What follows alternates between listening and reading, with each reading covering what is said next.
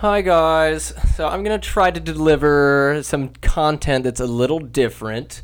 I wrote a uh, short story called Red Snow a little while ago, and God help me, I don't know if anybody's read it. So I've decided to read it myself and record it, doing some voices, put a little sound effects in there, and uh, try my hand at uh, doing a little audiobook. A little audiobook action there. Put it on YouTube, free for all. Uh, and I hope you guys all enjoy it. So without further ado, Red Snow by yours truly, written and narrated by Aaron Gertz. all right, here we go.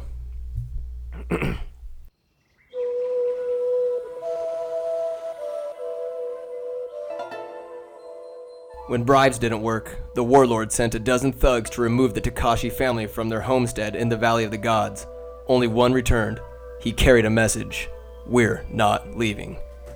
The Valley of the Gods had been said to be an ancestral plane of Japan, a place so beautiful that warrior spirits opted to spend eternity drifting amongst its sea of tall grass, cherry blossom trees, and natural springs.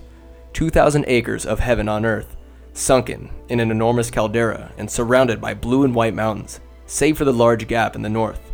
Out of it cascaded a slope of tall grass leading into the valley flat, and a small lake near the Takashi's generational home atop a small slope, remote and laden with fresh mountain air that granted a near supernatural vitality. Help me with this last one, Ning, said Lord Raza Takashi. A stout 17 year old with messy black hair grabbed the opposite end of a sharpened pole of wood they planted it in the dirt and tied it next to the others, completing the palisade around their house and stable. You're positive they'll return, father? Ning asked.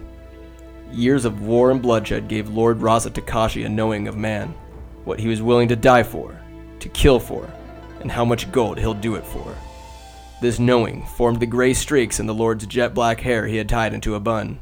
It instilled a constant unrest that kept him as deadly as when he served the Emperor 20 years ago. This warlord, Yoto, Raza said, he thirsts for blood. Our blood. And he will stop at nothing to destroy our family. Those men that came, they said they'd let us leave peacefully, that our home was a location of strategic military importance to the country, Ning said as he and the grizzled samurai approached their house, footsteps crunching in the snow. No, I know this man, Raza growled. I've seen how his promises lead to his foe's demise. Now go, help your brother and sister prepare. I expect much more of them to return by nightfall. Yes, father. Ning hustled into the house to find his siblings. Rasa removed his wooden sandals and walked into the living room where his wife lay with pneumonia. My darling, she said weakly, her skin a pale white and shiny with sweat. When are we to fight? Fight? Rasa kneeled next to his wife and took her hand. Asa, you're already fighting. The children and I will protect you from Yoto. You must rest. You cannot stop me, Rasa, nor keep me from protecting my family. Asa turned and coughed as if death was squeezing her lungs. We both know he seeks vengeance. Rasa looked across the room at his black and white armor and swords. Yoto donned the armor's turquoise twin. Lord Takashi reminisced on his time serving the Emperor, side by side with Jin Yoto. They were like brothers, Rasa thought. As the years passed, however, Rasa saw war corrupt his brother, or reveal him. Yoto began killing not for honor, but for sport and necessity. He developed an addiction to it that became an unslakable bloodlust that guided his every thought and action. Yes, we both know this, Raza said. I was a fool for thinking he'd sheath it. He looked in his wife's fading purple eyes and caressed her cheek. Seeing their beauty reminded him of the first time he saw them, every time. Yoto had loved the same eyes, those of a vivacious noblewoman that watched two men duel for her affection, even after she forbade it. At the duel's end, Rasa spared Yoto, his brother in arms. Asa knew it would end their friendship, and because of it, held a shadow of resentment in her love for Rasa. She needed not bloodshed to win her love for it was already Rasa's. Will you assist me in my armor, my love? Rasa said, wiping a tear from his cheek with the back of his knuckle. Asa smiled and nodded. What the hell are these? yelled a 15 year old at his twin sister. Where are the tips? The girl walked across in a white kimono and tossed a quiver of regular tipped arrows at her brother. There, you happy? She took the arrow out of her brother's hand with a bag wrapped around the tip. These will explode on impact. I'd shoot one at your head to show you, but I don't think it would make it through your thick skull. The teens began fighting one another. Stop, you two! Ning roared, stepping into the room. We need to get ready for the attack. Yumi, please help Kenshi and I into our armor. Yumi groaned. Why don't I get any crimson to fight in? I've trained just as much or more than you two. Because father said women cannot wear Takashi crimson. You know this, Ning said, trying on his greaves. When the fight happens, we must all do our part. Ning turned and winked at his sister. Besides, a house is nothing without its foundation of support, right? A color will not affect my sister's prowess in battle. Yumi smiled, nodded, and helped her brothers into their armor and placed their helmets over their heads.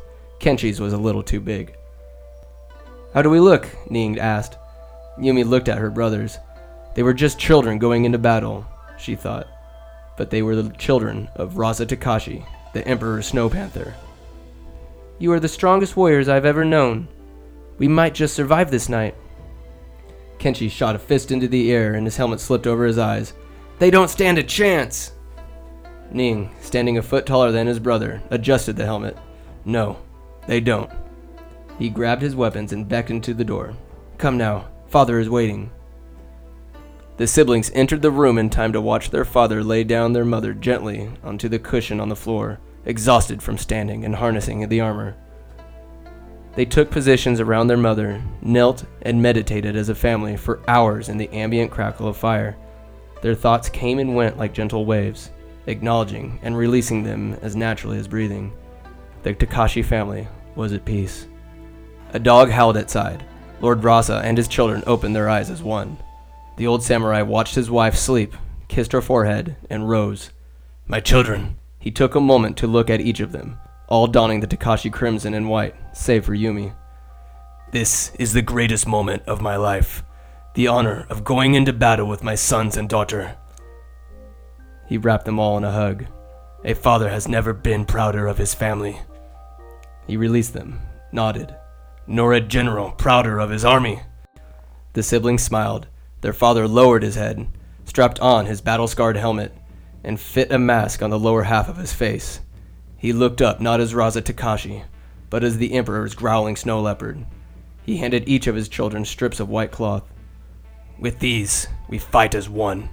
He shot a glance at his daughter. Yumi! Yes, father. She took the cloth and wrapped it around her face.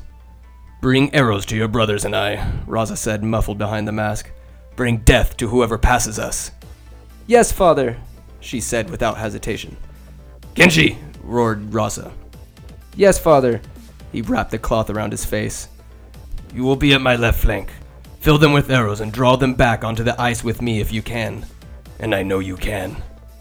Yes, father, he said. Ning! roared Raza. Yes, father. He wrapped a cloth around his face. You will be at my right flank. Do the same and funnel them towards me in the center. Yes, father, he said. If it is our destiny to die this night, let us die together. With honor, Raza said. Our ancestors will be watching us, they're here. Now! They fight with us! The siblings shouted. Fear had left them. With their father, together, next to the warmth of the fire, they were invincible. After a second howl, the family dog rumbled into the living room. A massive brown and black Akita shook the layer of snow from his thick mane. There's our finest soldier, Raza said. Come, Goku. The Takashis fit leather straps and a thin layer of chainmail armor around the dog while he licked their faces. Yumi, he will protect you and release him when he's needed most. She nodded and ruffled the dog's ears. Takashi! A voice echoed from outside. Follow me, Raza said. Fate guide our blades. Fate guide our blades, repeated the children. Raza slid the door open and led the children out. The full moon draped a brilliant light over the snow that reflected an ethereal white. A bitter cold nipped at their skin, but Rasa nor his children paid notice. They walked through a gap in the surrounding palisade wall, down the slope, and halted at the shore of a frozen lake. On the far side were dark silhouettes holding swords, spears, axes, and torches. The lake, only 50 yards in diameter, was fed by a waterfall in the west, and forced visitors to walk around the eastern bank. Now frozen, Raza saw these new visitors walking on the ice. In front of them was Yoto, who'd traded in his armor for a cozy, bright orange robe. Lord Takashi, can you provide home and hearth for my men and I? Yoto's voice echoed across the ice and through the silent cold. We are quite tired from our journey through the pass. Raza and his children stood as frozen as the lake. You will find only death and ruin here, he shouted back. Go back, Yoto. I'm asking in the name of the time we served and the blood we gave the Emperor. Laughter responded, low at first, then louder, more maniacal. Oh, Lord Takashi! The middle aged Yoto observed the neon white covering the valley. The time we served together ended in you taking us away from me. Then you lived the life I was fated to live. Yoto spread his arms. All of this belongs to me! And I will see to it this stolen life is destroyed. Your family's limbs will fuel my fire and keep me warm this night. Fate demands it. Fate has led me here to do this. No. Raza fastened thin blades beneath his wooden sandals down their centers. Fate has led you to your end. Yoto stepped back and raised his arm. The 100 men behind him stood ready, eager as they watched Raza signal his children into their positions. Kenshi, Yumi said as her twin walked towards the frozen waterfall. Be safe. I love you. I love you too, Yumi. They hugged, and she left a bundle of arrows at his feet. Raza stood and stepped on the ice, his children's eyes on him, ready to finally witness his four blade fighting technique. He locked eyes with his old friend, lamenting what had become of their fate, and drew his sword. White clouds seeped out of his mask, each a slow, methodical breath to maintain his adrenaline, refined from a lifetime of discipline and training. Yoto dropped his hand, and the main body of mercenaries moved forward. Part of the group flanked towards Ning around the eastern bank, a third group flanked left, across the ice towards Kenshi. With the push of his back leg, Raza glided forward. Bewildered, the sellswords watched the old samurai make sweeping motions with his legs and fly towards them. Faster, closer, the ice hissing with every movement. At the last moment, Raza pushed his right leg forward and skidded to a halt, spraying ice in the eyes of the forwardmost mercenary, then decapitating him. I assure you all, you will not freeze to death tonight. Raza said, watching steam escape out of the man's neck in a slow, white mist. He leaned forward into the blood steam so the mercenary's comrades could see the snow leopard devour another soul. Raza then floated backwards with the reverse sway of his legs and watched the mercenaries yell and run forward, and spread themselves out across the ice. Fire! Raza ordered, sweeping left to right across the ice near his children. Yes, father! All three siblings yelled, drew, and released. All three arrows found targets, and then the next three. Raza returned his sight to the men shuffling down the center and drew his short sword. He rushed towards them, skidding his katana across the ice. The Takashi children watched their father disappear into the mob. Men began screaming and falling upon the ice. Glints of white reflected from his swords as he spun and swept through the mercenaries like a deadly wind. Yumi noticed the men closing in on Ning. She picked up a bundle of arrows and rushed towards him, with Goku at her side. I haven't missed yet, Ning said, releasing another arrow into an enemy skull as she arrived. Good. Yumi shot two arrows and realized how many men they were up against. There's too many. They'll close the distance soon. Let them, Ning said. The words reminded Yumi of her father. She knew they weren't false bravado, but truth. Ning's movements, slow breaths, and flawless technique boasted a confidence only years of training under a master could imply, the same training of the bow she'd received from their mother. Some of the mob had retreated back towards the middle, but not all. Only moments separated the remaining incoming mercenaries from a bloody display of Ning's sword training he'd received from their father. Their heads turned at the sound of Kenshi yelling. Men were only ten feet from him. Goku, go to Kenshi, Yumi shouted, and the Akita raced across the snow like a demon. You go help Kenshi too, Ning said, releasing another arrow into a man's throat. But go! Yumi hustled away, eyes on Kenshi and the trail of bodies leading up to his position. By the time she arrived, Goku tore at a man's arm, and Kenshi drove his blade through his chest. Five others closed around the boy and his dog. Kenshi, close your eyes! Yumi screamed as she ran across the snow with two black bag arrows lit, notched, and drawn back. Kenshi's forearm shielded his eyes from the ensuing flash. When he lowered his arm, the assailants were on fire.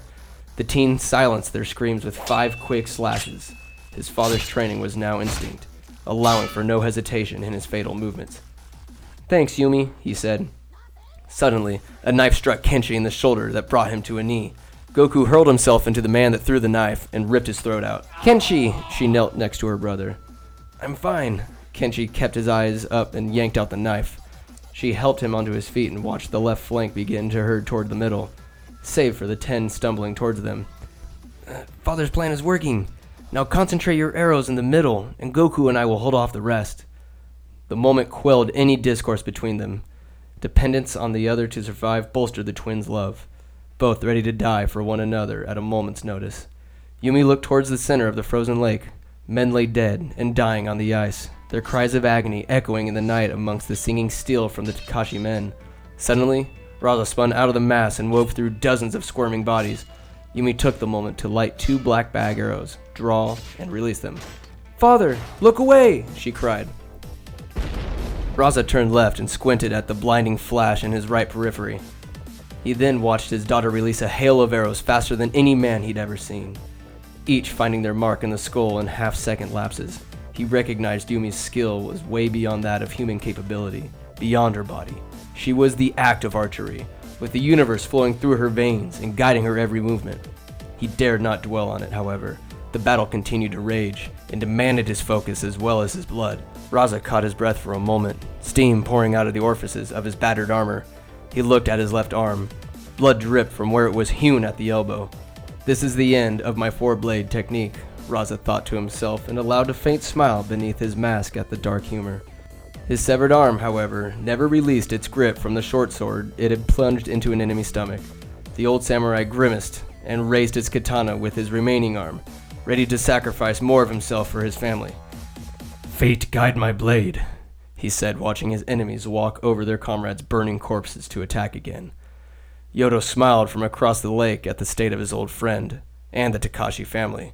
He wanted them to fight for their lives and believe they could survive. Sacrificial lambs, Yodo thought to himself, looking at half his men dead in the snow.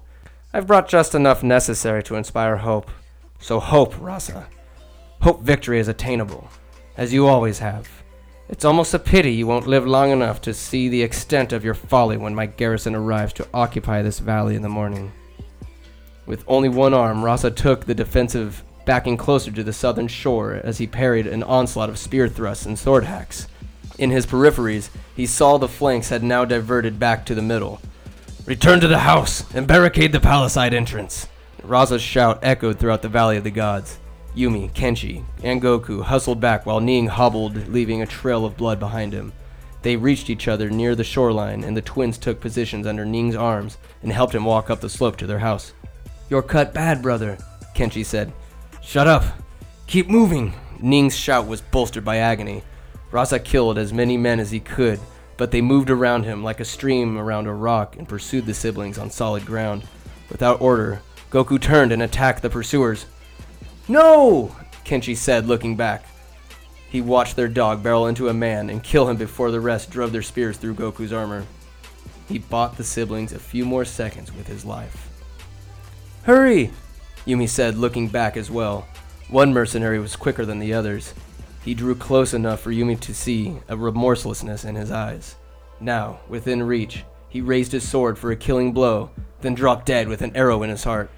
Yumi turned forward, Asa leaned against the palisade with her longbow, ghost pale, and used the rest of her strength to draw and fire more arrows. They reached their mother. Ready your bows. Her voice and legs trembled as she used willpower and love as crutches to keep her upright. Remember, my children, I did not teach you how to miss. The look on their mother's face allowed for no protest. She did not look any of them in the eye, for hers were fixed on her husband fifty yards away on the frozen lake, while he slayed foe after foe in slow, exhausted motions. Mother and children drew their bows, Ning from a knee, and fired at the mob of men charging up the slope to kill them. Raza kicked off his blades and sandals and fought barefoot on the frozen sand. He killed three more enemies when a club bludgeoned him from the left, knocking off his helmet and shattering half the mask. Dazed, Raza scrambled on the ground, using his arm to pull away from the attacker. He rolled onto his back and tried to raise his sword at an orange blur. You see, men, there is no snow leopard. Yodo tossed the club and kicked away Raza's sword and drew his own. Just a dead man. In a downward stab, Yodo planted the sword in Raza's stomach. He then beckoned the remaining 30 men around him. Go now, and bring me his family's heads. The snow slushed under their feet as they ran up the slope. Raza stared at the moon and experienced the feeling of dying. Blood poured from his mouth, nose, and body and melted the snow around him. You always thought you were superior to me, a better warrior and tactician and lover. Yoto knelt next to Raza.